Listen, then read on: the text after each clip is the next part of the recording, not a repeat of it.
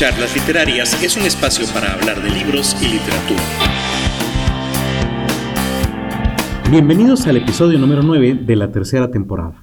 Como siempre, nos transmite cada jueves a las 8 de la noche 1900 Radio en línea y los viernes son viernes de charlas porque encontrarán un nuevo episodio en su plataforma favorita de podcast. Yo soy Javier Martínez, licenciado en letras, antropólogo con posgrado en lingüística, magíster en comunicación, autor, editor y traductor. Hoy estamos, eh, bueno, hoy para quienes escuchen el, el, podcast el día de su lanzamiento, para quienes nos escuchan en 1900 Radio en línea será mañana, pero será el primero de abril y este día es el día que se celebra el Día del Libro Infantil.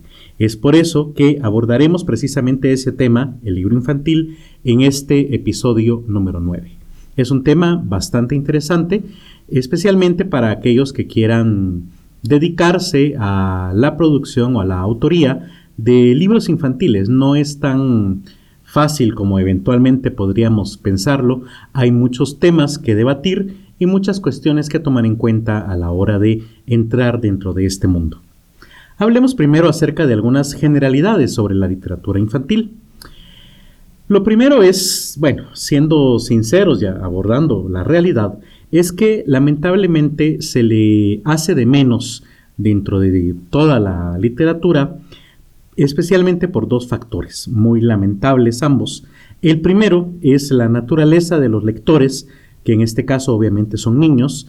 Eh, todavía, lamentablemente, persiste esta idea de que los niños, pues, eh, no sé, no, no, son como adultos pequeños o que no no, tienen un valor total como persona, no sé, es una, visión bastante lamentable, pero todavía se tiene esta visión.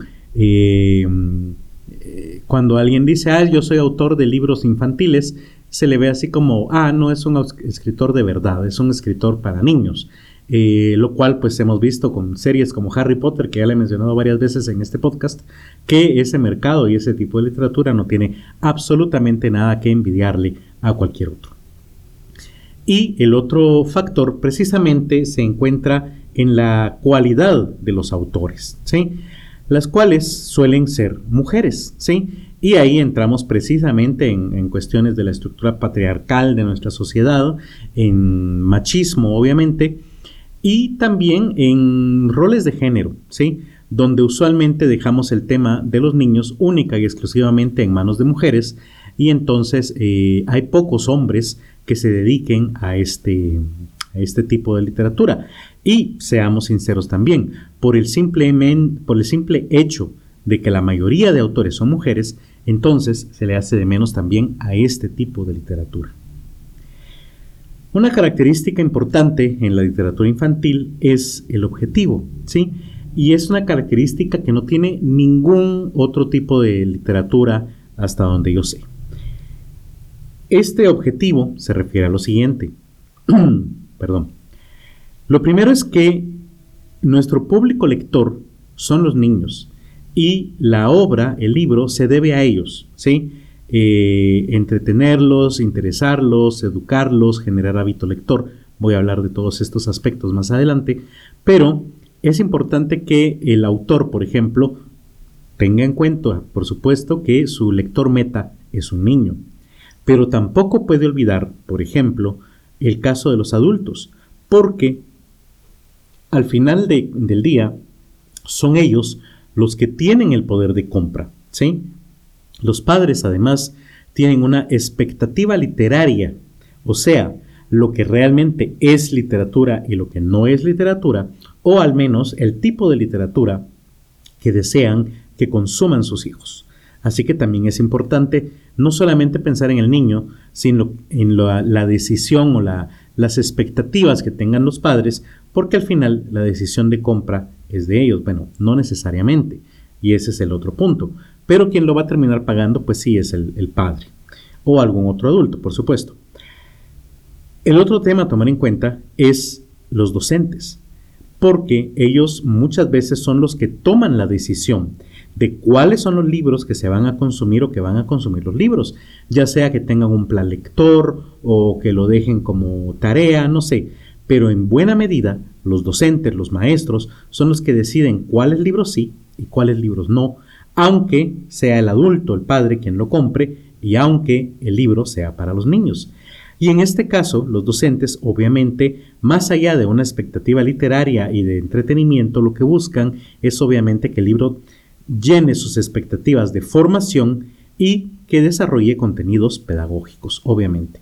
Cuando no, muchas veces también tienen expectativas éticas o morales, porque recordemos que en nuestra realidad, al menos de América Latina, muchas eh, escuelas privadas y también públicas, por qué no decirlo, están en manos de, personas que pertenecen a iglesias y que muchas veces pues tienen clara su misión eh, de conversión o de educación espiritual y entonces buscan en la literatura precisamente ese tipo de mensajes.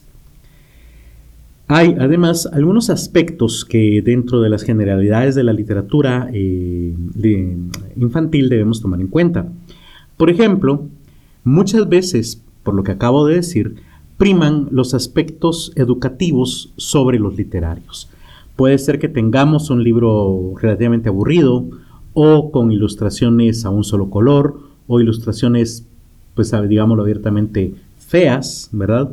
A veces puede ser también que, le demos al niño, y esto sucedía mucho con una colección que fue muy famosa, me atrevería a decir en Guatemala, eh, pero creo que tuvo alcances en toda América Latina, conocida como eh, el barco de vapor, ¿verdad? Donde el lenguaje era muy español, eh, español de España, quiero decir, ¿verdad? Y entonces había muchos giros lingüísticos y muchos temas que realmente eran totalmente ajenos a la realidad de nuestros infantes. Pero como mantenían ciertos temas educativos eh, sobre lo literario, entonces muchos docentes y también padres los eh, buscaban y los consumían. Otro aspecto a tomar en cuenta en la literatura infantil es que lo visual es tan relevante y a veces más como lo literario. ¿sí? El aspecto de los dibujos, de la calidad del dibujo o incluso a veces también hasta la, la calidad del libro en sí, que eso lo vamos a abordar más adelante, y me refiero al tipo de página, al tipo de, encuadernado, tiene que eh, ser coherente con los niños. Por ejemplo, eh, para niños pequeños, un encuadernado duro sobre páginas resistentes, un encuadernado engrapado, va a durar mucho más tiempo que, por ejemplo, una pasta suave eh, que simplemente está pegada en caliente, como se le llama. Eh, y que fácilmente puede ser arrancada. Un adulto pues eh, rara vez destruirá un libro, pero seamos sinceros, muchas veces los niños pueden llegar a, maltratar el libro y entonces estos aspectos son, son importantes. De hecho, la verdad es que el aspecto visual especialmente es tan importante como lo literario, especialmente cuando hablamos de niños pequeños, o sea, de, entre 4 a 8, mm, 9 años, me, eh, diría yo, ¿verdad? Eh, y lo que pasa es que lo visual da tanta información o más incluso que lo escrito. Recordemos nuestra propia infancia y cómo las ilustraciones era lo que nos llamaba la atención. Y si lo que leemos en voz alta como padres no coincide con lo que muestra el dibujo, muchas veces el niño siente cierto rechazo hacia la lectura o, en muchas otras ocasiones, el niño puede interactuar con la lectura y con el padre que le está leyendo precisamente gracias a conclusiones que saca precisamente de la ilustración. Otro tema importante al tomar en cuenta o al hablar de literatura infantil es que no solamente se trata de un goce estético, sino que también se trata de una herramienta educativa y de socialización. Ya comenté que, muchas veces los docentes y los padres tienen expectativas educativas sobre los contenidos que desarrolla el libro, pero también de socialización. En algunas ocasiones se abordarán ciertos temas, eh, incluso hasta de educación sexual. Eh, yo sé que no, bueno, este es un tema muy delicado, lamentablemente, en América Latina, eh, digo lamentablemente porque la verdad es que ya estamos en el 2022, ya ni siquiera debería ser un tabú, pero todavía lo es. Eh, sin embargo, hablemos de otros temas de socialización. le compramos libros a los niños para aprender a ir al baño, por ejemplo, para aprender a compartir con sus compañeros los juguetes o para aprender a aceptar el nuevo hermanito que llega a la familia, por ejemplo. A eso me refiero. E incluso otros, por ejemplo, también abordan el tema de el primer día de clases, como el respeto a los padres, a los maestros, etc. Esos son precisamente temas de socialización. Bueno, hemos desarrollado entonces las generalidades de la literatura infantil. Vamos ahora a desarrollar algunos temas un poquito más a fondo. El primer tema que quisiera desarrollar es precisamente el de la interacción entre texto e imagen que tienen los niños, ¿sí? Y cómo es muy relevante a la hora de pensar o de valorar la literatura infantil. Muchas veces nos sorprende el costo de un libro eh, para niños. Muchas veces es incluso más caro que libros que podemos ver que tienen muchas más páginas o que, eh, eh, no sé, que, que, son más famosos. Yo lo he visto directamente, ¿verdad? vemos libros que cuestan dos o hasta tres veces más y son libros más delgados que una historia larga para adultos. Y muchas veces el padre de familia dice, ay, es solo es porque los dibujitos, o casi no, porque es tan caro si casi no tiene texto, es puro dibujo, ¿verdad? Pero recordemos, eh, al menos desde el, campo editorial que yo les puedo hablar, eh, publicar un libro infantil es mucho más caro que publicar un libro tradicional, digámoslo así, o para adultos, sobre todo precisamente por el tema de la ilustración. Actualmente, una ilustración muy, muy barata, para libros infantiles está alrededor de 40 dólares cada una. ¿sí? Imaginen cuántas ilustraciones tiene un libro infantil. Y aquí no estoy tomando en cuenta la portada, el diseño, etc. También incluso eh, dentro del diseño, el tipo de letra, el tamaño de la letra, tiene mucho que ver. Entonces, eh, en buena medida, esa es la razón de los precios. La otra, otro argumento al respecto es la calidad de la impresión. Obviamente, si vamos a invertir tanto en ilustraciones de calidad, queremos una impresión también de calidad, que, se vean los colores vivos, que, se vea bonito, que llame la atención del niño. Y como ya había mencionado antes, el encuadernado también se busca que sea duradero. y pasta dura, eh, como les decía, cocido o engrapado al menos, eh, no, no, pegado en caliente, que es la forma más barata. El, engrapado es un poquito más eh, caro, pero más barato, por ejemplo, que un cocido a mano, que ya es un trabajo artesanal. Entonces, por eso, los elevados, usualmente, precios de los, um, de los libros. ¿sí? Muy bien. Otro rasgo del que debemos hablar a profundidad eh, cuando hablamos de literatura infantil es la importancia de la oralidad en la literatura infantil. ¿sí? Muchas veces pensamos, como les dije, ah, pero ¿por qué es tan caro el libro si únicamente tiene cuatro o cinco líneas en cada página y no tiene texto? Pues bueno, lo que pasa es que para un buen libro infantil, crear esos textos es realmente difícil, ¿sí? porque primero están pensados para que los lean los padres en voz alta, lo cual implica que deben ser redacciones muy claras, muy simples, para que también las entiendan los niños, em, diálogos que se presten al juego de voces de parte del papá, em, hacer así diferentes voces cuando habla el oso o hablar quedito cuando habla el ratoncito, por ejemplo, ¿sí? que le permitan al papá, y claro, estoy pensando en un papá o una mamá ideal, ¿verdad? Que, que se mete en la lectura del libro, pero ¿por qué no? Eh, pensemos siempre en la, en la, mejor de las opciones.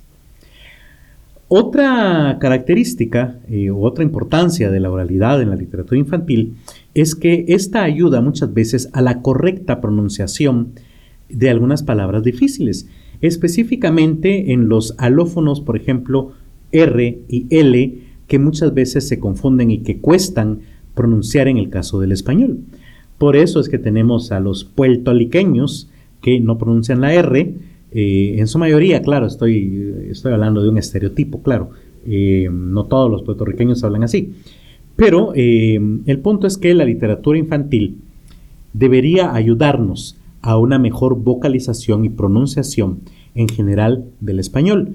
Y esto lo podemos ver en niños que han tenido contacto y que gozan de la literatura desde su primera infancia en comparación de niños que realmente no han tenido tanto contacto con la literatura. Otra dificultad en cuanto a la creación de estos textos y en el ámbito oral es que deben ser lúdicos en el sentido que deben incluir juegos de palabras como por ejemplo trabalenguas. Esto no solo permite, como decía, la, la correcta pronunciación, sino amplía también el vocabulario del niño. Los libros infantiles usualmente son muy ricos también en figuras literarias, pero cuidado, no todo el tipo de figura literaria, eh, sobre todo en los niños pequeños de 4 a 7 años, les resulta muy difíciles las eh, figuras literarias que tengan que ver con la sintaxis e incluso con la, con la semántica, y entonces la literatura infantil muchas veces se centra en figuras literarias fónicas, como por ejemplo las aliteraciones, que es la repetición de un alófono, las onomatopeyas o las paranomasias, por citar únicamente tres dentro de una gran cantidad de figuras fónicas que existen. Para abordar más el tema o si les interesa, les recomiendo regresar al capítulo, perdón, al episodio número 7 de esta tercera temporada, donde precisamente hablamos de las figuras literarias en general y concretamente desarrollamos el tema de figuras literarias fónicas.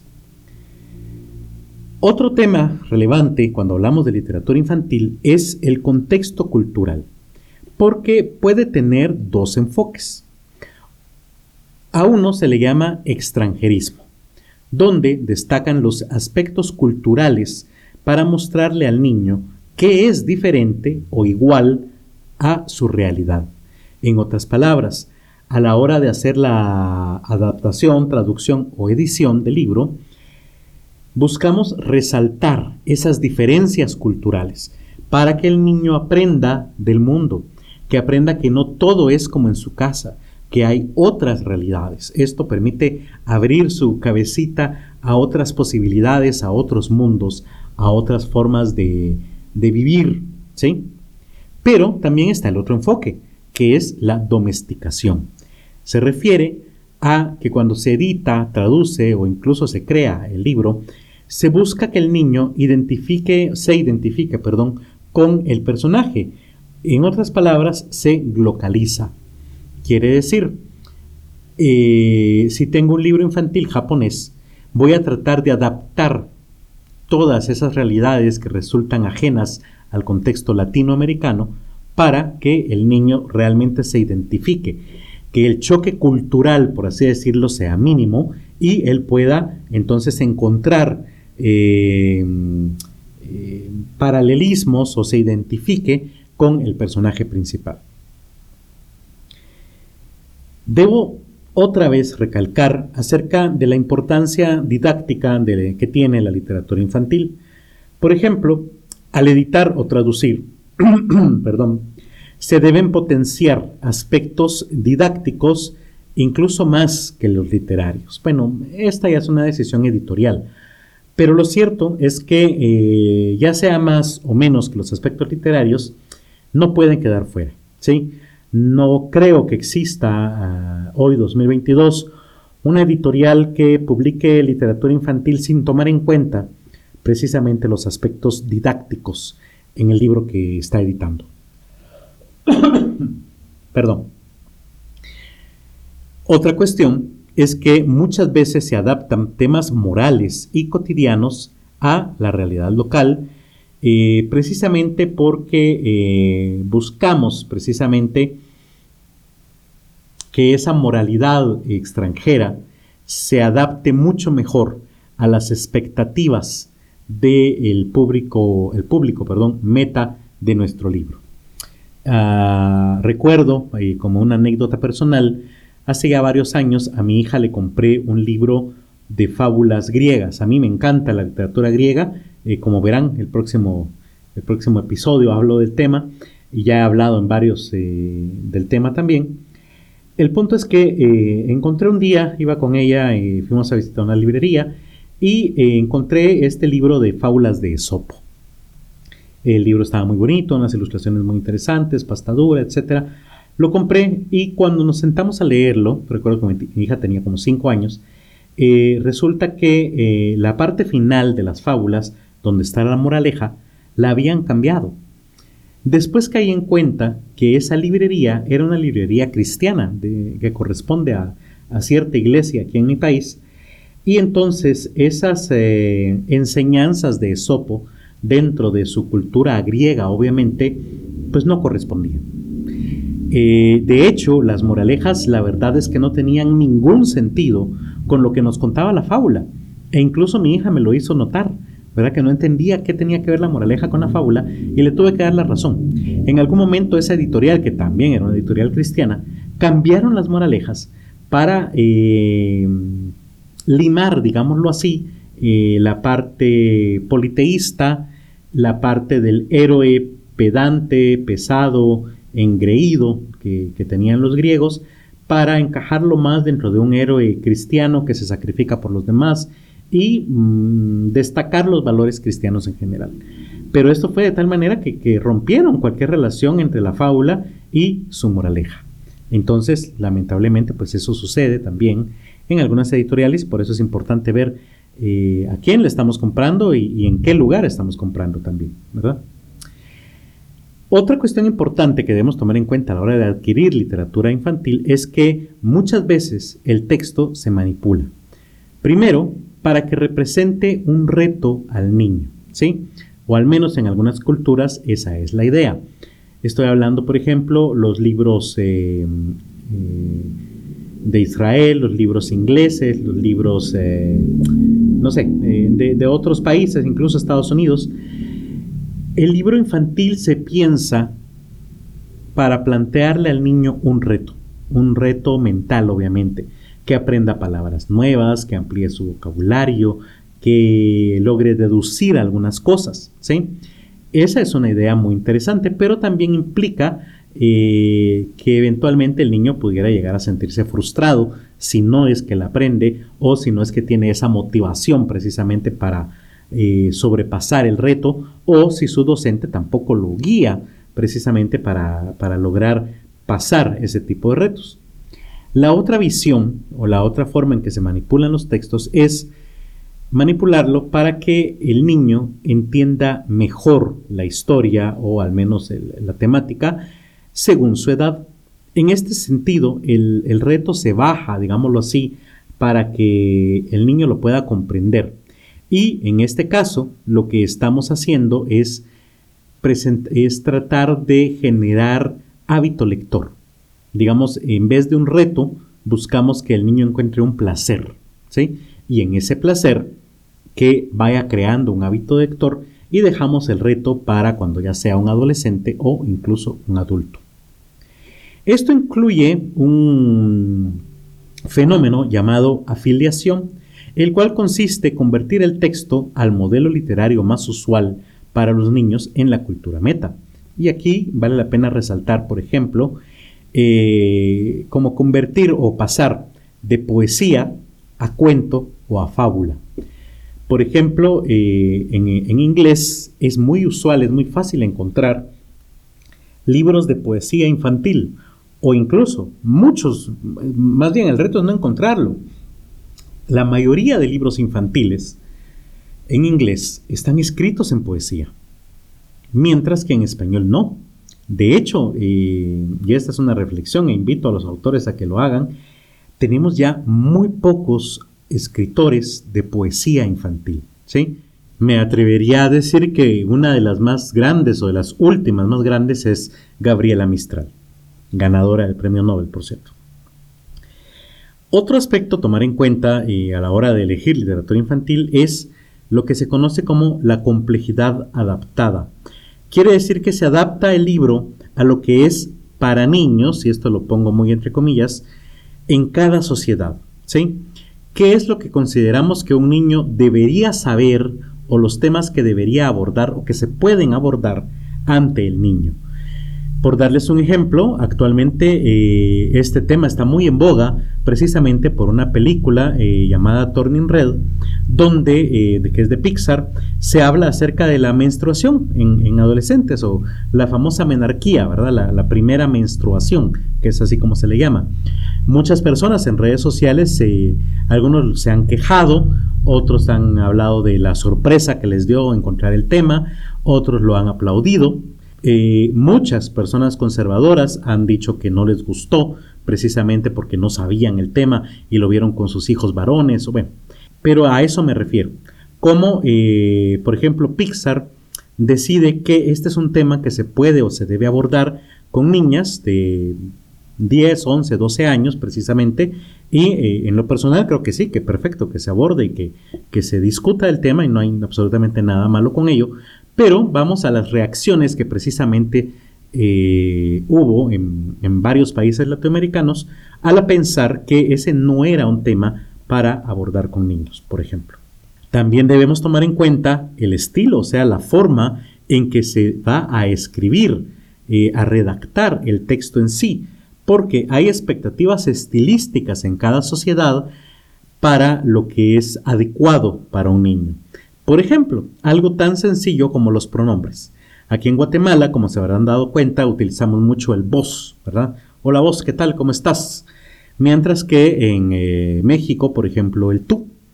Entonces, la relación, por ejemplo, entre un adulto y un niño muchas veces es de vos o puede ser de usted y de esto depende mucho del país, ¿sí?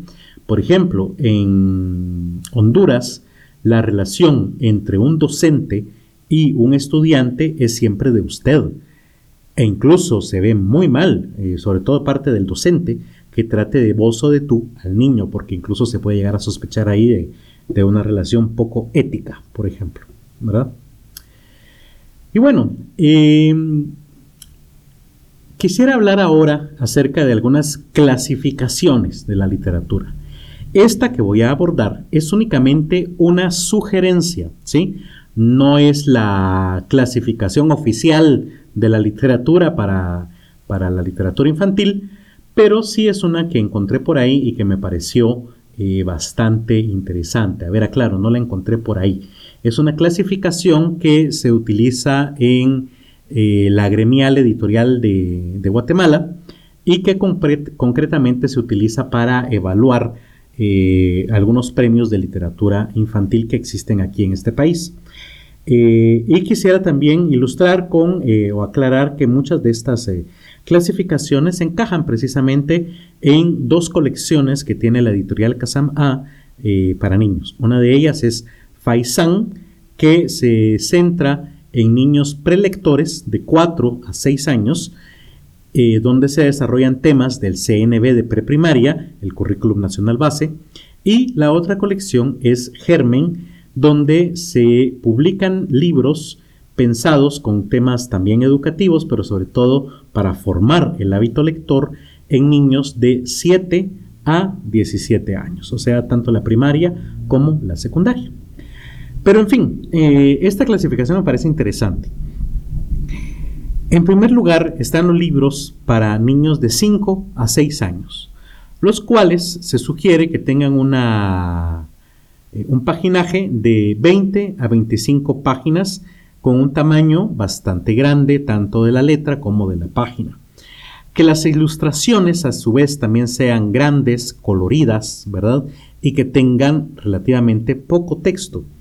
Y este, si, este texto debe presentar figuras literarias fonéticas. Juegos de palabras, en fin, ya hablé del tema.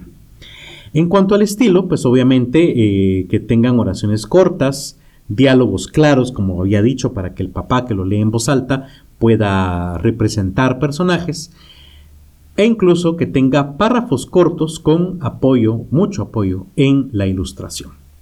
Y los temas que se desarrollan, bueno, pues yo sugiero eh, o al menos como se hace eh, en, la colección Faisan, que se desarrollan aquellos contenidos conceptuales que presenta el currículum nacional base de preprimaria en cada uno de los países latinoamericanos. Ya cuando hablamos de, pasamos de infantes a niños, eh, en el caso de la editorial Casam A, cambiamos de colección, hablamos de la colección Germen, y de 7 a 9 años deberíamos pensar en libros de 30 a 45 páginas, eh, mejor si fueran de pasta dura y encuadernado duradero, como decía, por el eventual maltrato que podrían tener de parte de los niños, se sugiere que tengan ilustraciones grandes y también a colores, y con un estilo de párrafo corto, pocos personajes, que tengan un lenguaje simple, diálogos naturales, de fácil predicción y un desenlace rápido para mantener la atención de los niños. También se sugiere que tengan poca o ninguna figura literaria, semántica ni sintáctica, sino seguir manejando únicamente las figuras literarias fónicas, o sea, los juegos de lenguaje. En cuanto a temas, se prefieren los libros que tengan finales felices, ambientes familiares y, sobre todo, mucha acción para, como decía, mantener la atención del, del niño. Para los libros, perdón, para los niños de 10 a 12 años, podríamos hablar de libros de 80 a 100 páginas y que en la contraportada presenten un resumen del libro. Las imágenes ya podrían eh, presentarse a, una tinta o a varias, no, hay problema, pero se busca que más que descriptivas, las imágenes requieran análisis por parte del niño. El estilo de redacción ya puede hablarse de frases medianas, aunque todavía no tan complejas. Y en cuanto a los temas, se prefieren libros de aventura, ya de terror, de suspenso y fantasía, así como sagas de héroes y relatos cercanos al lector en cuanto a la edad y a su entorno. Especialmente se buscan libros, por supuesto, que despierten el interés y el sentido crítico. En cuanto a adolescentes, pasamos ahora a hablar de niños de 13, o de adolescentes, perdón, de 13 a 15 años, con obras que estén entre las 90 y 125 páginas y mejor si tienen una estructura ya en capítulos. No importan tanto ya ahora las ilustraciones, aunque siempre podríamos considerarlo como un buen añadido y pues no es necesario que haya tanto, tantas en el libro. Hablamos de un estilo con oraciones ya complejas y en cuanto a los temas, pues se busca que eh, presentarle ya a los adolescentes temas que desarrollen la conciencia social y la solución de conflictos y problemas sociales. Especialmente se deben o se sugiere abordar temas tabú como las drogas, las, las huelgas, la delincuencia, el sexo, y se busca desarrollar el hábito lector especialmente. Y por último, tendríamos los libros ya para los adolescentes más grandes, de 16 a 18 años, con libros de, de 100 a 230 páginas, con una estructura en capítulos y una letra tamaño mediana, o incluso ya puede ser pequeña. Eh, podrían no incluir ninguna ilustración y el estilo ya se sugiere que sean oraciones complejas. En cuanto a los temas, se sugiere que eh, desarrollen también la conciencia social, la solución de conflictos, así como la de los problemas sociales. Y también ya estamos hablando de libros que desarrollen también ya solución de problemas, pero intrapersonales y que den respuesta a los anhelos e interrogantes filosóficas, ¿verdad? ¿Quién soy? ¿Qué hago aquí? ¿Para qué estoy? ¿Cuál es mi objetivo en la vida? Etcétera. Incluso se sugiere también que puedan abordar ya algunos temas tabú, como en el caso anterior, desde una perspectiva crítica y objetiva. Se busca, claro, que los estudiantes ya en esta edad compartan sus lecturas e interactúen con ellas, en otras palabras, que logren utilizar lo que les deja la literatura en su vida diaria y en su toma de decisiones. Y vale la pena destacar también que es en este grupo de 16 a 18 años, donde ya se sugiere también el incluir obras del canon clásico, ¿verdad? Eh, ¿Qué incluye el canon clásico? Bueno, esa es una historia que creo que ya abordé también en, en uno de los primeros podcasts de episodios, perdón, de la segunda temporada, pero básicamente estamos hablando de las obras que de manera general la mayoría consideraría indispensables a nivel universal o nacional. Muy bien, entonces eh, espero que les haya gustado este noveno episodio. Mi nombre, como ya saben, es Javier Martínez y me encuentran en todas las redes sociales como PACAM. Los invito a seguir a nuestro patrocinador, la editorial Casam A, en Twitter, YouTube, Facebook e Instagram. Siempre la encontrarán como arroba Casam A con H al final.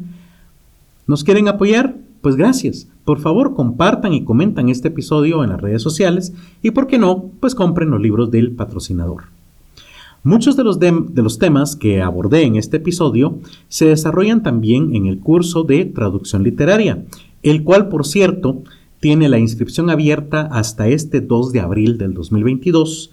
Si quieren más información acerca de este curso que es en línea, eh, pueden escribir a la editorial info.casama.com, ¿verdad? Y también encontrarán información de este curso en los enlaces que dejaré en la descripción de este episodio.